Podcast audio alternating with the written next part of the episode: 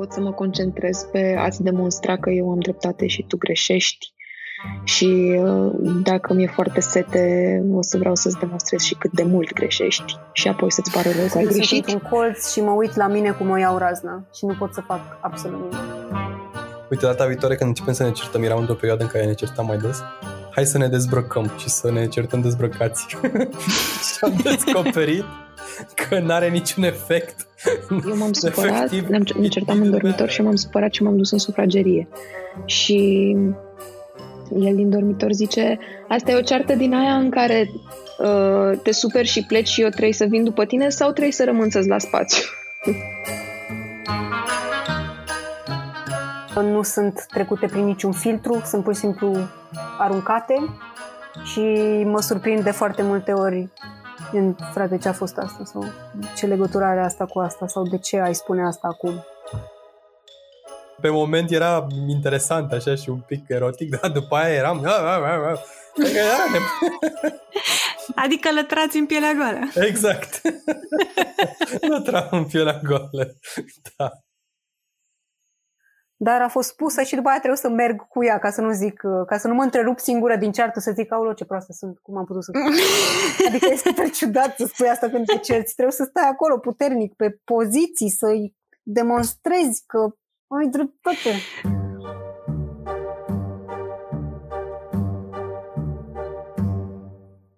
Ce se mai întâmplă în cuplu? Nu în concediu, în ce vedem în social media sau când ne lăsăm copiii la bunici, ci acasă, într-o zi obișnuită de miercuri, de care poate nu o să ne mai aducem aminte peste 5 ani. Sunt Anca Blaga, iar acesta este Doi, un podcast care pune poveștile din relații despre care nu prea vorbim în context psihologic. Episodul de azi Voi cum vă certați? Un episod care face bine și celor ce spun despre ei că nu se ceartă, pentru că eu cred că nu e niciodată prea târziu să începi.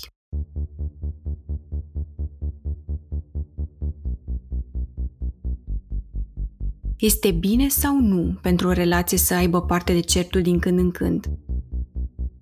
De data asta nu e vorba despre cercetătorii britanici, ci mai exact despre unul dominican, și anume John Gottman, care spune că doar 40% dintre căsătorii se destramă din cauza certurilor. Restul de 60% au legătură cu înstrăinarea celor doi cu pierderea oricărei senzații de apropiere și de afecțiune. Gottman a studiat în jur de 3000 de cupluri în ultimii 40 de ani, parte fiind studii longitudinale pe 16 ani și a încercat să înțeleagă ce anume fac diferit cuplurile funcționale comparativ cu cele care ajung la divorț.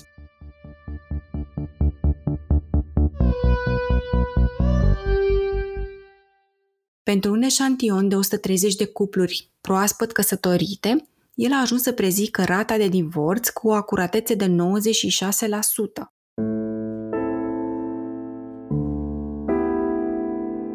Analizându-le conversațiile înregistrate video timp de 15 minute pe teme în legătură cu care era un dezacord.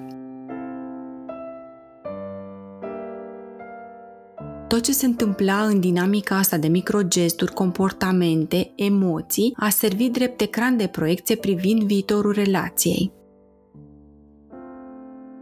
Ce a descoperit legat de certuri și unele și altele se ceartă, diferența o face în schimb modul în care se ceartă. Când auzim povești despre conflicte, de obicei încep așa. Adică orice cuvinte arunci înspre mine, sunt ca în Matrix. Cumva ce fac, aterizez în picioare și asta este un feedback pe care l-am primit de la părinții mei, de la iubitul meu, de la partenerul meu de business. Deci cumva e foarte dificil să te cerți cu mine uh, pentru că fac trei flic-flacuri și uh, cumva celălalt este stai un pic cum am ajuns cu argumentele astea în brațe și ce s-a întâmplat, că nici măcar nu-mi dau seama cum am ajuns aici. și uh, E, ce am remarcat este că aduc foarte ușor, îl aduc foarte ușor pe celălalt într-un uh, spațiu de neputință. De, mm. băi, nu mai știu ce să zic, nu mai știu ce să-ți fac. Și um, nu, e foarte apropiată de disperare treaba asta. Că Neputință la el care se asociază cu niște putere la tine. Exact, că e o dualitate minunată asta. Între noi nu era o dinamică egală, nu era uh, suntem amândoi parteneri în cuplu și uh, facem lucruri împreună și ne influențăm reciproc, ci simțeam că uh, este o autoritate deasupra mea și eu trebuie să ascult, știi? Eu sunt genul de persoană care nu se ceartă. um, într-adevăr, am o aversiune față de conflict și uh, nu mi-a plăcut de mică, m-am simțit uh, că, nu știu, mă ascund de. Simt că nu. Nu îl simt ca pe ceva vindecător, știi? Simt că în conflict lumea nu vorbește rațional, obiectiv. Am simțit că nu ajută de fapt. Adică nu pot să zic că eu simt conflictul ca pe ceva benefic și din punctul ăsta de vedere am încercat tot timpul să nu sar la țipat, la uh, nervi, la sărit la gâtul cuiva, știi? Uh-huh. Am încercat tot timpul să, uh, să stau un pic să mă gândesc. Problema e că o duc, am ajuns să o duc în extreme și să uh, mă ascund de tot și să nu știu ce să spun. Adică mi-am dat seama că sunt multe momente în care ar trebui să reacționez, dar sunt too slow to react. Nu, uh, nu pot să vin pe moment cu replica potrivită, cu argumentul potrivit și uneori simt că e în detrimentul meu, adică ar trebui să învăț să mă apăr mai bine. Că eu de obicei nu atac.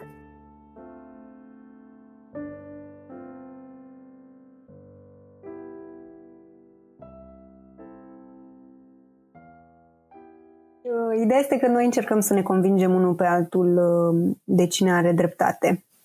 Cam despre asta. Adică, bottom line, cam asta ar fi. Nu eu am dreptate, nu eu am dreptate. Uh, cu argumente, foarte mult. Sunt, eu sunt o persoană foarte argumentativă. Sunt o persoană care pune la îndoială multe chestii, pun foarte multe întrebări. Da, de ce e așa? Da, de ce e așa? Și efectiv îl ai impresia că te trag la răspundere maxim atunci când mă cert cu tine. Pentru că, de fapt, ă, totul e la baza că eu vreau să înțeleg.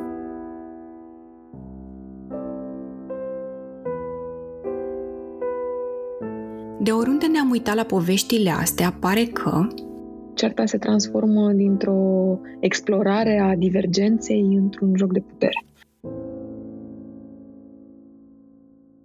Când se întâmplă asta, miza adevărului personal îi face pe oameni să uite de relație. Alegem reacția asertivă în conflict atunci când credem că celălalt nu e dispus să ne ofere ceea ce avem nevoie, altfel decât fiind fermi și directivi cu el. Altfel zis, scopul meu este să câștig confruntarea, indiferent de consecințe. Perspectiva celuilalt nu e importantă, o resping și vin cu tot felul de contraargumente până o desfințez cu totul. I win, you lose.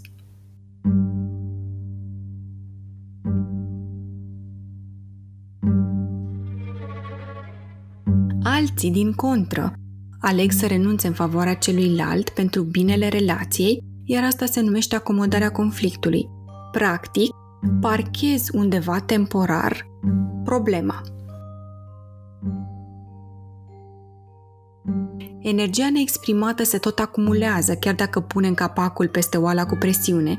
Și apoi, imediat ce găsește cea mai mică crăpătură, iese la suprafață, iar de regulă, când iese, trage după ea și alte povești mai vechi, fie nespuse, fie nerezolvate, și se transformă în niște nisipuri tare mișcătoare. Lost in translation, asta e, dacă aș fi să, să să pot să pun punctul pe I la esența certurilor noastre ar fi uh, lost in translation. Nu ne alegem bine cuvintele, aducem încărcătură din trecut, care nu este neapărat relevantă în situația actuală sau în conflictul actual Niciodată nu e. Niciodată nu Tocănița de probleme. Exact, dar este atât de greu să lași uh, totul în urmă și să nu scormonești. Și scormonești ca să... Ca să, în speranța că ăsta este un teren fertil în a rezolva conflictul din trecut. Și atunci hai să le aducem pe toate. Da, gen, le aduc pe toate, că poate ăsta e momentul în care se rezolvă toate, once and for all. A, nu se rezolvă bine, atunci ne despărțim.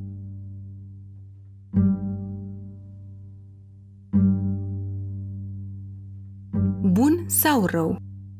Well, în anumite situații, acomodarea e chiar o strategie bună, mai ales atunci când intenția este de a-l ajuta pe celălalt să învețe singur din consecințele propriei decizii, chiar dacă nu există un consens asupra calității deciziei sau când lucrurile o iau la vale și sunt șanse spre zero să se mai ajungă într-un punct bun.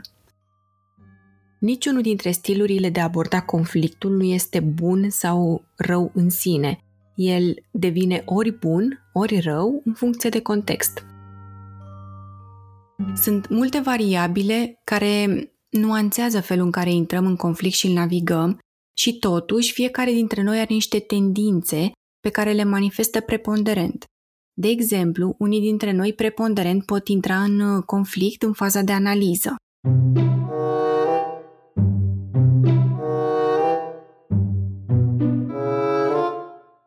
Mă retrag, pun întrebări, încerc să înțeleg, manifest o oarecare prudență înainte să intru în uh, confruntare.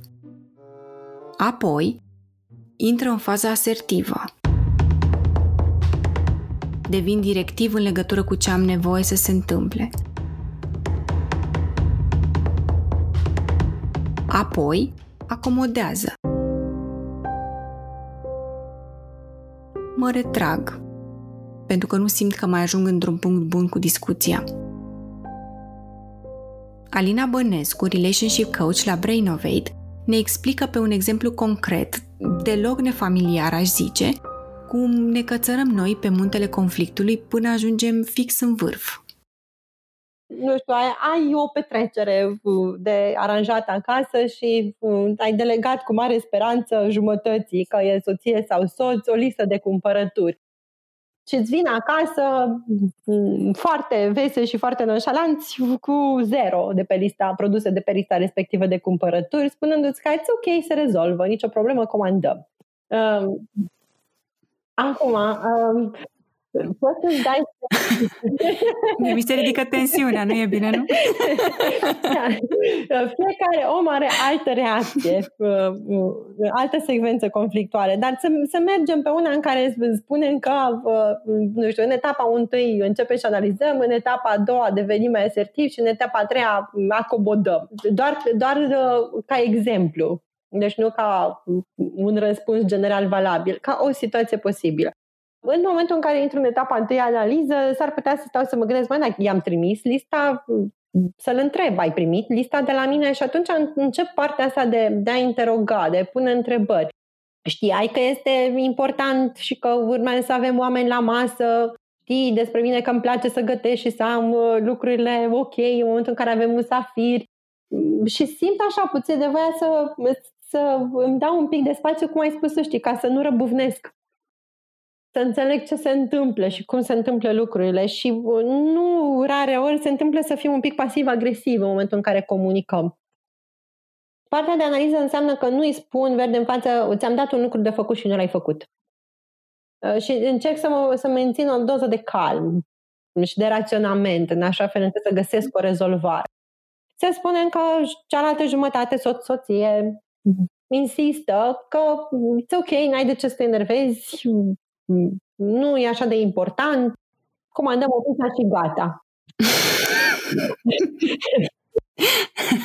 Așa. Uh, momentul în care nu, nu ți-a oferit exact uh, lucrul de care ai tu nevoie ca să se rezolvi conflictul. Nu ți-a, nu ți-a oferit într-un mod uh, empatic înțelegerea că tu totuși ai avut o planificare. Nu ți-a dat ok-ul și nu ți-a dat validare că ai într-adevăr niște lucruri importante care ți-au fost încălcate nu ți-a oferit uh, corectitudinea faptului că da, am și eu o parte de responsabilitate. Mi-ai trimis o listă și am uitat mm, de ea.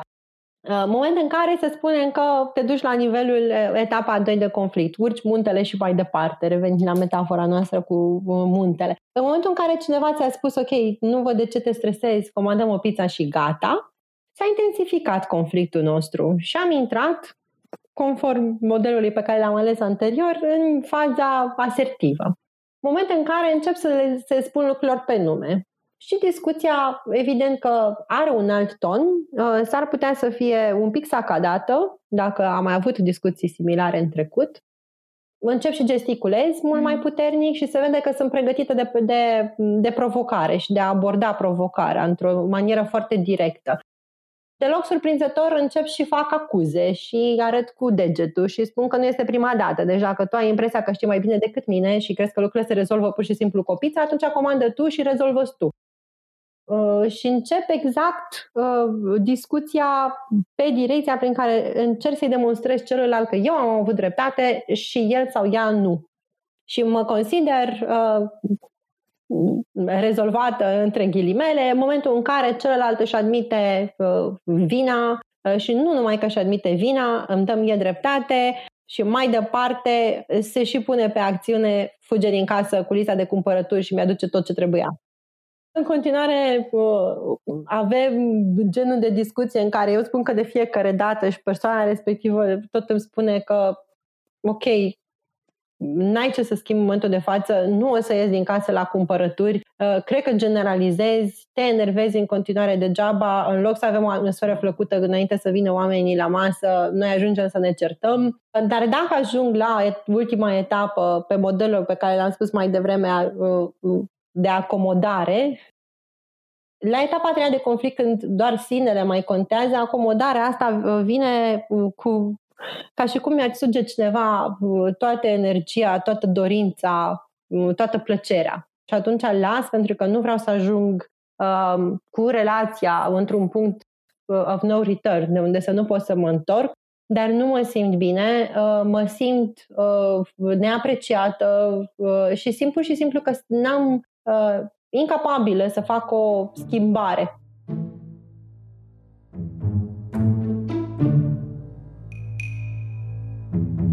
Tot Alina spune că cearta este o reacție emoțională și că niciun om, dar absolut niciun om de pe pământul ăsta nu intră în conflict pentru un lucru care nu are o anumită semnificație pentru el.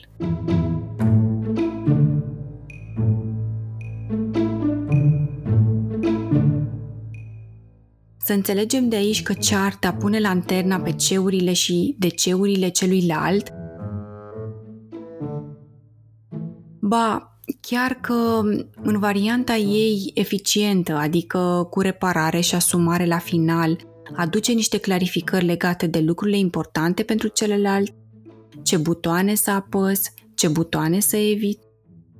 Tot la butoane este și Elena care spune că Confuzia din mine generează confuzie în celălalt și confuzia din noi generează confuzie în relație și în mâlurile alea poți să creezi niște nisipuri mișcătoare care te înghit cu totul și nu-ți mai dai seama nu-ți mai dai Pierzere. seama unde ești tu, unde este celălalt, da, ce e ok, ce nu e ok, faci concesii pe chestii pe care de fapt tu înăuntru tău nu ești dispus să faci concesii și atunci te trezești că îl pedepsești pe celălalt. Mă trezesc eu, că nu, nu, nu e niciun motiv să generalizez. Mă trezeam că îl pedepseam pe partenerul meu de atunci, uh, pe, pentru întârzierea asta, care pentru mine deja uh, devenise foarte dureroasă, dar pentru că el îmi ceruse timp și eu acceptasem să-i dau niște timp, uh, mă trezeam că eu, de fapt, în interiorul meu nu eram dispusă să ofer timpul ăla și că simțeam mhm. nevoia să-l pedepsesc pentru că m-a pus în, situa-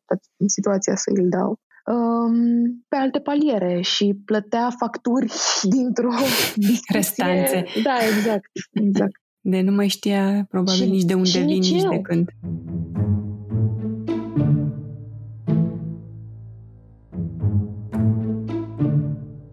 Drept urmare, poziția ei fermă și finală despre gândirea magică, cum că dacă mă iubești, știi de ce am nevoie ca să fiu bine, fără să fie nevoie să-ți spun, este că...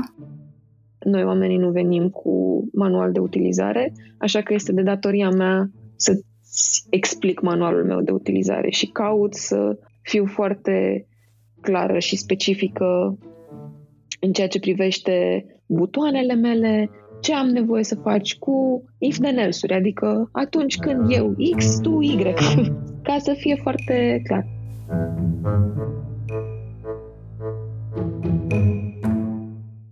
Bun. Mă întreb cum arată viața în afara manualului de utilizare. Am nevoie să fiu importantă pentru, să mă simt importantă pentru tine și apoi eu îți spun care sunt semnele pe care eu le-aș considera ca fiind uh, semnale că sunt importantă pentru tine. Însă, după aceea, când tu faci semnele alea, eu mă întreb, tu faci semnele astea pentru că ți-am zis eu să le faci? Sau pentru că eu chiar sunt importantă pentru tine și suntem în acest cerc vicios. Și asta eu le consider ca fiind limitele manualului de utilizare. Adică există și niște teritoriu nemarcat pe care îl navighezi cu lumânarea sau cum știi tu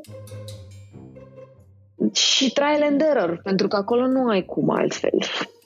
Fiind, ne, fiind teritoriu virgin, nu ai cum să îl explorezi decât apăsând butoane și văzând ce se întâmplă.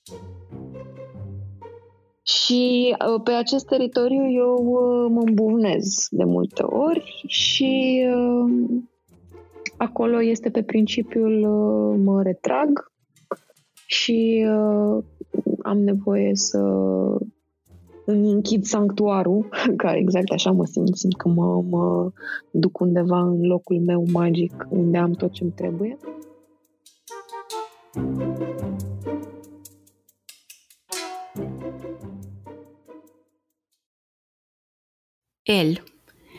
Ea e obsedată de curățenie. Mereu trebuie să caut lucrurile pe care le mută când face ordine. Mama mea ținea casa impecabilă și mă certa tot timpul că nu fac curat. Iar acum retrăiesc cu ea, cu partenera mea, stresul legat de nenorocita asta de curățenie. Pentru mine, dezordinea din casă înseamnă confort și libertate. Libertatea în absența criticii. Ea. Îmi place ordinea în casă și mă frustrează că trebuie să strâng mereu în urma lui.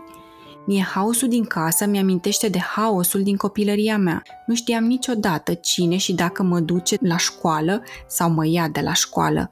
Tata uita să mă ia și luram pentru asta de fiecare dată.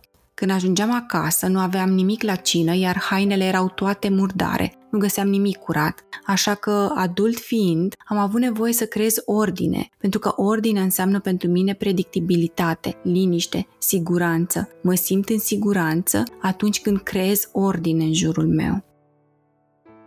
Fragment din The Seven Principles for Making Marriage Work de John Gottman.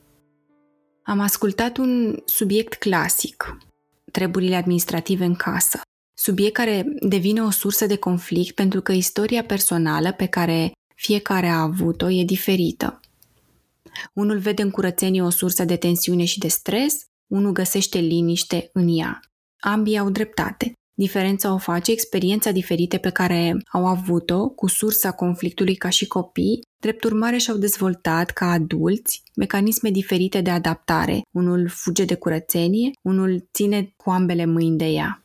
Andrei și Laura nu sunt personaje în cartea lui Gottman. Sunt aproape de realitatea mea fizică, așa că mi-am băgat nasul în casa lor și am descoperit ca o experiență similară în jurul curățeniei.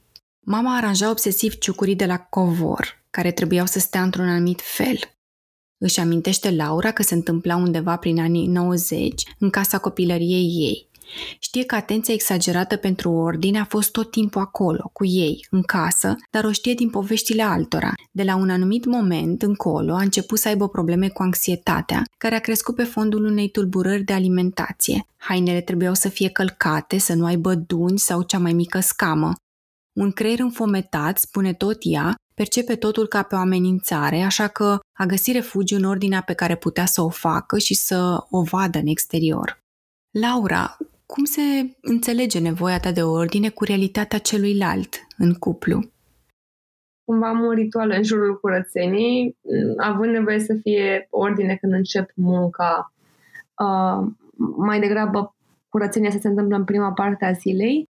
Uh, și pe de parte eu mă trezesc înaintea partenerului meu cam cu o oră, uh, fără alarmă, fără nimic. Iar primul lucru când îl văd când ies din cameră e haosul din casă. Așa că în ora aia până se trezește el, uh, eu mă apuc și strâng uh, curăț litiera pisicilor, dau cu mătura, spăl vasele, uh, farfurile, duc gunoiul, în fine. Uh, iar după o oră de făcut toate lucrurile astea, deja cumva uh, nu că sunt epuizată, dar sunt frustrată că nu e nimic plăcut în a sta în litiera pisicilor sau a strânge gunoi dintr-o casă. Asta că, băia, de ce fac doar eu? De ce trebuie să-mi încep eu ziua așa, iar tu să te trezești și să vezi casa lună și totul să fie ok, că aș vrea să fie și invers. Pentru că el s-a trezit, s-a spălat pe dinți, a fumat o țigară, a băut o cafea, se apucă direct la muncă, adică nu se mișcă o farfurie din sufragerie nu dispare sau gunoiul sau litiera, toate sunt la fel câtă lejeritate se poate apuca uh, de muncă cu casa întoarsă pe dos, uh, mi-e și mai ciudă cumva. Pe de-o parte sunt geloasă că aș vrea și eu să fiu ca el, să nu pierd timpul făcând toate astea. Pe de altă parte e și furie că nu, că nu mă ajută. Dar am în minte așa cumva credința asta complet greșită că nu, omul dacă vrea să te ajute, să te ajută, te ajută fără să-i ceri tu și dacă trebuie să-i ceri înseamnă că nu vrea și dacă nu vrea înseamnă că o să te supere, așa că mai bine nu mai cere ajutorul.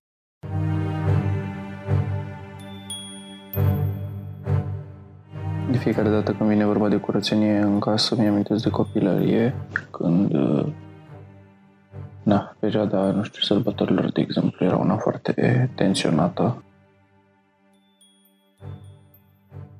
Nica mea și maica mea se enervau foarte tare când venea vorba de curățenie. Și eu și sora mea, na, copii fiind și nici nu ne plăcând, adică nici nu ne plăcea prea tare să facem curățenie, dar fiind și copii, nu făceam curățenie la nivelul la care voiau ele și atunci se enervau și ție minte o fază cu cu bunica mea când făcea, făcea curat și, mă rog, ce se întâmpla era că și luau toată, toată partea asta de a face curat în toată casa singure. Se înhămau singure la toată asta și nu cereau ajutor. Țin minte un uh, moment cu bunica mea când s-a super frustrat, nu mai știu de ce. Și uh, și a aruncat cu tuciul în care făcuse mâncare, a aruncat cu el uh, ca și cum era minge de bowling sau ceva am văzut sărind uh, ricoșând pe ciment și apoi ajungând în grădină. Um, și na, practic uh, când aud de, de făcut iar curățenie sau de curățat rafturi sau de șters geamuri sau chestii de genul ăsta, it froze me back copilărie, când uh, curățenia era motiv de scandal. Alexandra, o altă invitată la doi azi, vorbește despre relația lor ei, că a fost mai degrabă ca în filme, tatăl fiind împăciuitor, iar mama mai vulcanică. În general, nu se vorbea deschis despre emoțiile negative, se prefăceau că nu există. În rarele momente când se certau, ea era acolo, printre ei, și simțea că are un soi de responsabilitate, însă nu era clar care anume. Ar fi vrut să nu-i vadă când se ceartă. A trăit cu senzația că empatizează mai mult cu tatăl ei în certuri și că a ajuns să-l copieze în modelele relațiilor pe care le are acum ca adult. Adică eu și eu, dacă, dacă mi exprimam uh, o neplăcere, dacă plângeam sau dacă, nu știu, era confruntarea mea, știi, simțeam că hai, hai repede să oprim acum, haide să, Știi, și da. mi-aș fi dorit să, să am un spațiu în care să pot să le simt fără să mă simt prost, fără să... Pentru că am crescut cumva cu ideea că dacă spun ceea ce simt și ceea ce gândesc, o să-i provoc neplăcere celuilalt. Chestie pe care eu o perpetuez acum în relațiile mele. Dacă spun că sufăr, uh, am senzația că îl îngreunez pe celălalt și mm-hmm. că o să mă iubească mai puțin pentru că îi provoc neplăcere.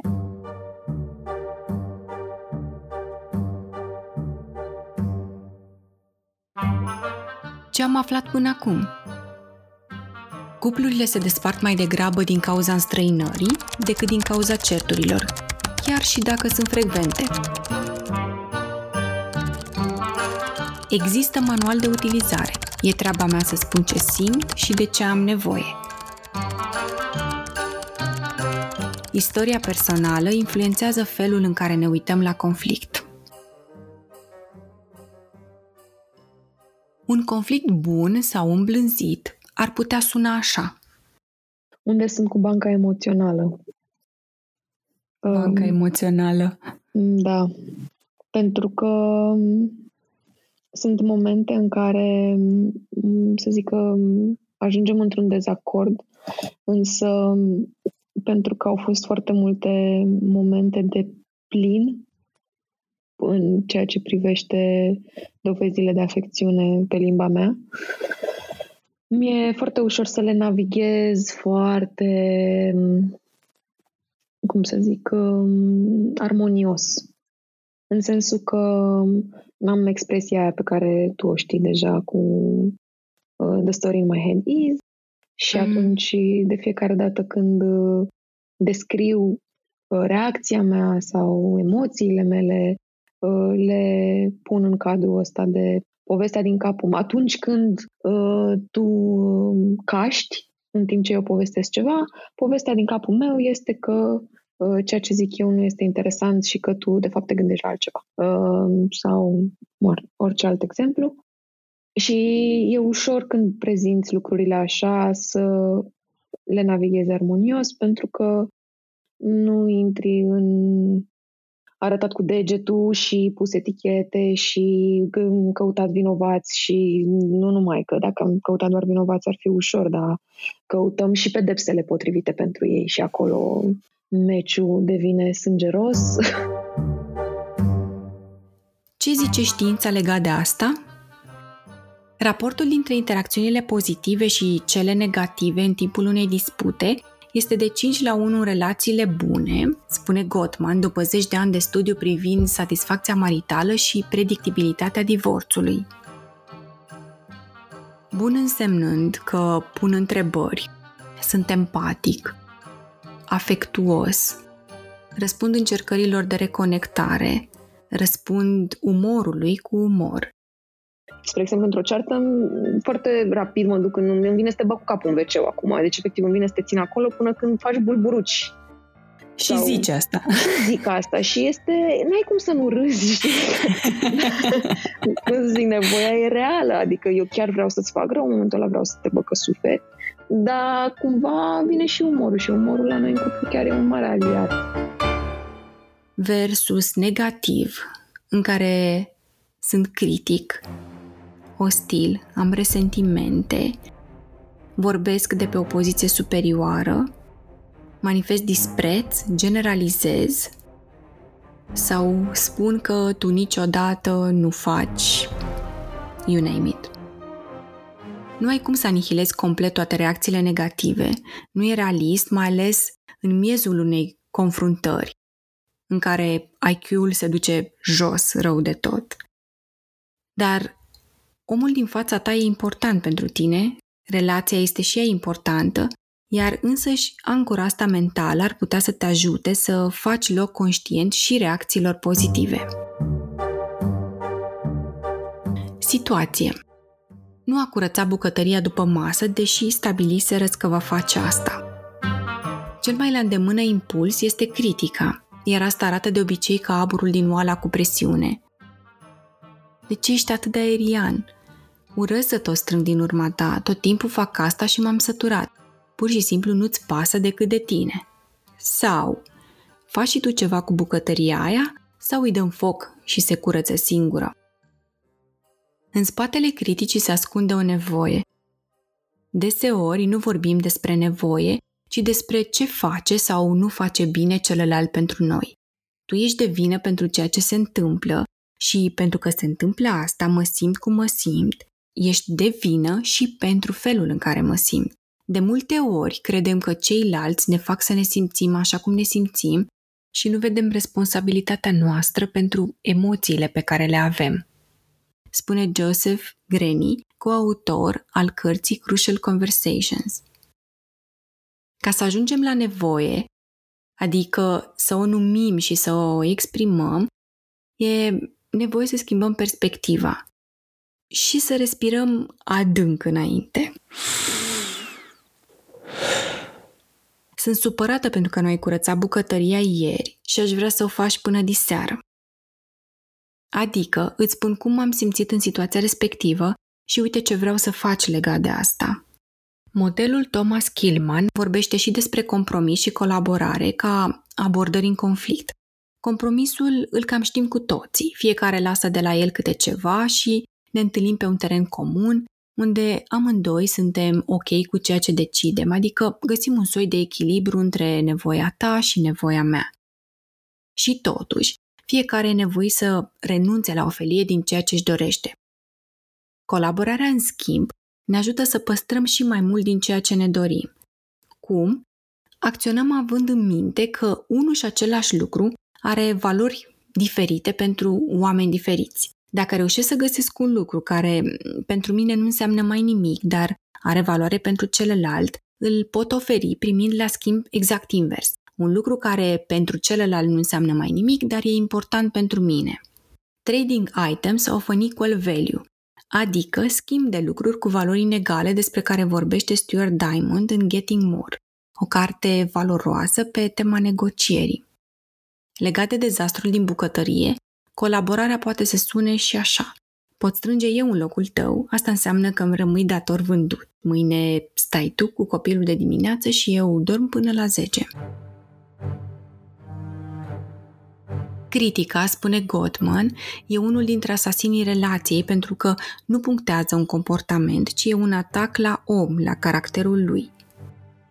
E ca și cum ne-am pasa mingea de la unul la altul, mingea fiind problema în sine și atunci când o pasăm, mesajul din spate este iau tu ești problema.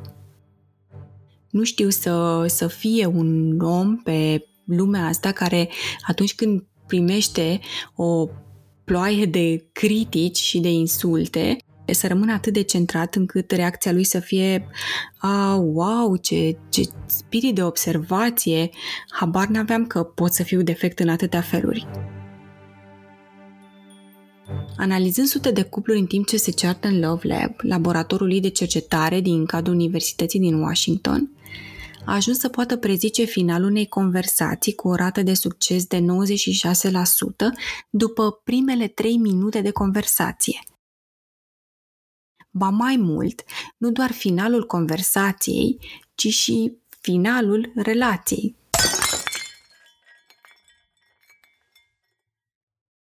Un fel de spune cum te cerți ca să spun ce fel de relație ai.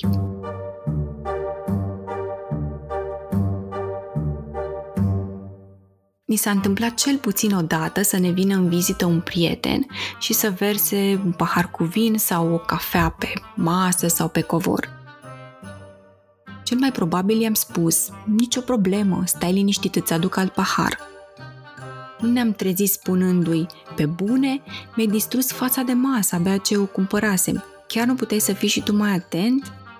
Nu să te mai învii niciodată la mine.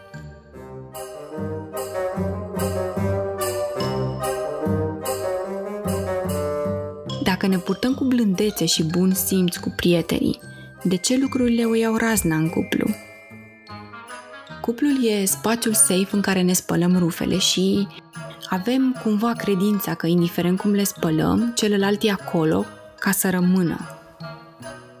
Pe terenul ăsta apar doi sabotori. Confirmation bias. Dacă eu cred că ție nu-ți pasă sau că ești aerian, scanez comportamentul și ignor lucrurile care nu-mi confirmă ceea ce eu cred despre tine. Adică mă uit doar la ceea ce vreau să văd și ajung să am dreptate. Mi-e greu să separ un eveniment, vărsatul paharului, din exemplu de mai sus, de eticheta pe care ți-am atașat-o dinainte, așa că le cuplez și explodez.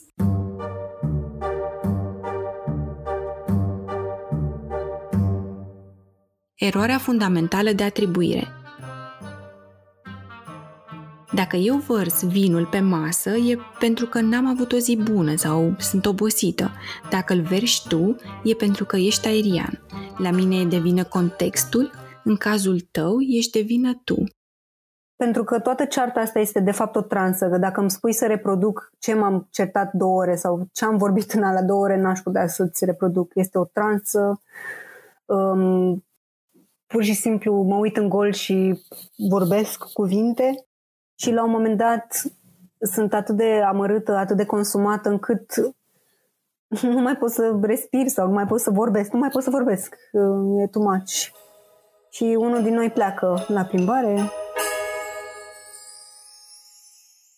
Vlăguirea Mariei din final este exact acomodarea de care spunea Alina Bănescu mai devreme. Adică, dacă ne uităm la conflict ca la un munte, ești deja în vârful muntelui, nu mai contează nici problema, nici relația. Te retragi și te autoconservi. Focusul pe relație, zice Gottman, înseamnă că ai conștiința faptului că conflictul este punctual și temporar și, deși este neplăcut, nu alterează percepția pozitivă asupra relației. În continuare, ești un om important, pentru mine ești un om valoros. Când păstrez percepția pozitivă, îmi vine să mă opresc și să ascult în ce fel nu ți este bine, chiar dacă furia sau frustrarea sau orice emoție negativă ai avea are legătură cu mine. S-a așezat la ușă și mi-a spus, și m-a oglindit, adică mi-a spus ce crede el că mi se întâmplă uh, și mi-a zis că um, înțeleg că ești nervoasă și că uh, înțeleg că ți-e greu. Um, dacă ai nevoie să te las, te las. Um, eu aș vrea să continuăm conversația. Uh, când ești pregătită să ieși, te aștept. Uite, stau aici la ușă și te aștept. Cum poți să mai uh, scoți flăcări? E ceva care... Da, pentru că um, cred că asta e o chestie foarte importantă. Cum te aștept să fumegi ce ai de fumegat, dar uite că nu plec, stau aici și te aștept. Și nici nu mi-e frică de dragonul tău, nu mă intimidează, nu mă... Nu-mi trebuie Dragon... vocea în prezența lui. Pentru Un că știi cum e. Ești tu? Dragonul sunt eu, da. Uh, dar chestia este că dragonul ăsta când simte sânge ca orice alt dragon, se activează pe... Îi se face foame. da, așa dacă tu stai ferm în în poziția ta de partener, care are și el, evident, furiile lui, uh, dar, dar sunt aici și văd prin ce treci și înțeleg um, înțeleg fumegarea asta a ta și nu mă intimidează, nu mă uh, fricoșează, ci doar stau și te aștept. Chiar dacă n-are nicio noimă pentru mine și mi se pare halucinant că simți ceea ce simți, tot mă opresc și îți validez emoția, pentru că uneori avem nevoie doar să fim văzuți, auziți, ca să ne oprim din luptă. De cele mai multe ori e greu să ne uităm la noi ca fiind dezamăgirea cuiva, sursa emoțiilor lui grele prin ceea ce facem și alegem să ieșim repede din situație, să o împăturim bine, o ascundem în dulap, ca să putem să ieșim cât mai neșifonat și atunci atacăm sau devenim defensivi sau înghețăm. Zero reacție. Ce am simțit eu în momentul ăla este că și el a rămas în adevărul lui și asta mi se pare că e o chestie foarte valoroasă. Că nu dai dismis la partea ta de adevăr ca să poți să fii cu aceluilalt. Este pe principiu și eu am nevoie, eu am nevoie să ieși. Adică eu am nevoie să continuăm conversația. Eu n-am terminat de spus ce aveam de spus și nu mă ajută că ai plecat, dar n-am ce face. Nu, am de, nu pot decât să respect că ai plecat și să rămân aici până ești confortabilă să ieși. Dar în loc să pun paie pe foc și să zic, pana mea, ai plecat, m-ai lăsat uh, cu toate cuvintele în gât, dar du-te, mm, mm, pot să pui tu bicurile aici și stai liniștită că am și eu o ușă de trântit și ies din apartament și du-te tu și joacă-te cu jucările tale la scara ta și ne întâlnim la Sfântul Așteaptă. Că o trântesc și eu pe a mea din partea asta și adeși n-am cuvinte.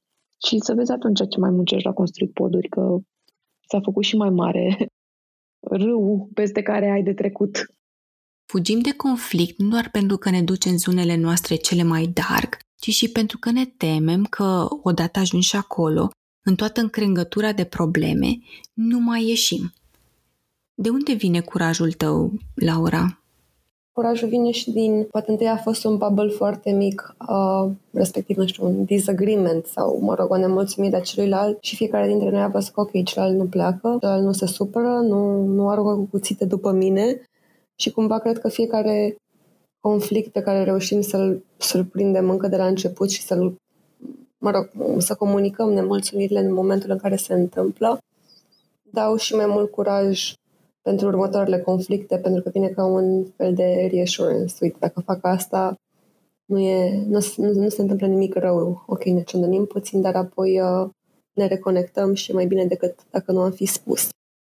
Gândim conflictele în termen de ori-ori. Ori ai tu dreptate, ori am eu.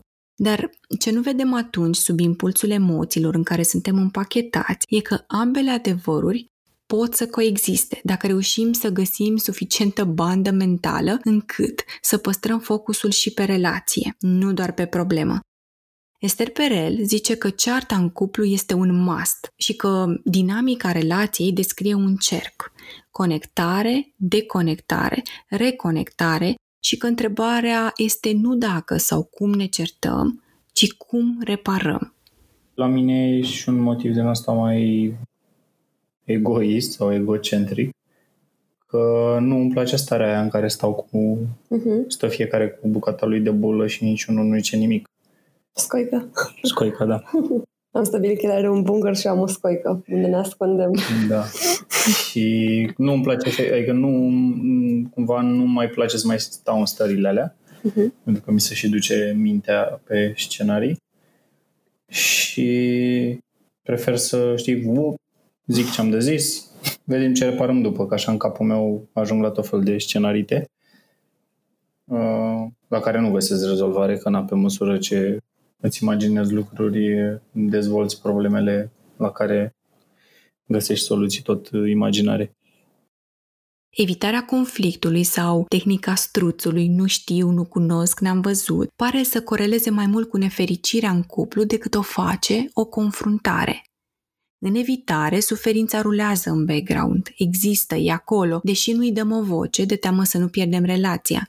În schimb, confruntarea cu reparare și asumare la final poate să facă pod și peste cele mai adânci hăuri între oameni. Foarte multă lume vorbește despre treaba asta cu asumarea. Băi, e foarte important să-ți asumi. Și um, am văzut oameni care um, sunt foarte responsabil cu asumatul verbal, adică băi, da, mi-asum, deci e la mine treaba asta, m-am supărat că am un uh, buton pe relația cu tata. Dar acolo se oprește asumarea și mi se pare că e, e prea puțin. Adică e genul de asumare care în continuare lasă foarte multă responsabilitate la celălalt. Mm, asumarea mi se pare că e asta în care zici, uh, sau asumarea care funcționează pentru mine e aia în care zic, um, ok, uite ce am înțeles despre mine, uite ce am nevoie de la tine și uite ce mai fac și eu pe lângă ca să mă ajut pe mine să-mi rezolv treaba asta, să nu mai fie un punct nevralgic între noi.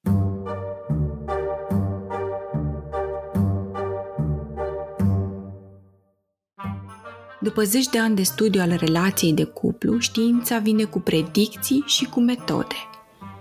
Și apoi, realitatea E foarte greu să te numești expert în domeniul ăsta, pentru că pentru că este work in progress, constant. Nu ajungi niciodată la o destinație. Este, ajungi într-un punct de echilibru care e întotdeauna dinamic și care se schimbă și pe care trebuie să-l recalibrezi, pentru că nevoile se schimbă, obiectivele se schimbă, nu poți să pui mâna pe el și să zici că l-ai ținut. E fluid. E, îl ții mână și scurge printre degete și el trebuie să-l prinzi. Ne oprim aici până data viitoare când vom vorbi despre reparare în conflict. Mulțumesc invitațiilor din episodul de astăzi care s-au lăsat dezgoliți prin întrebările mele pe subiecte pe care de obicei le ținem în dulap. Vă mulțumesc și vouă pentru că m-ați ascultat până la capăt. Dacă v-a fost de folos, dați mai departe și altora episodul. Poate au nevoie să-l audă chiar azi. Titlurile cărților care m-au ajutat să documentez episodul de astăzi Le găsiți pe ancablaga.ro în secțiunea podcast. Certați-vă frumos! Pe curând!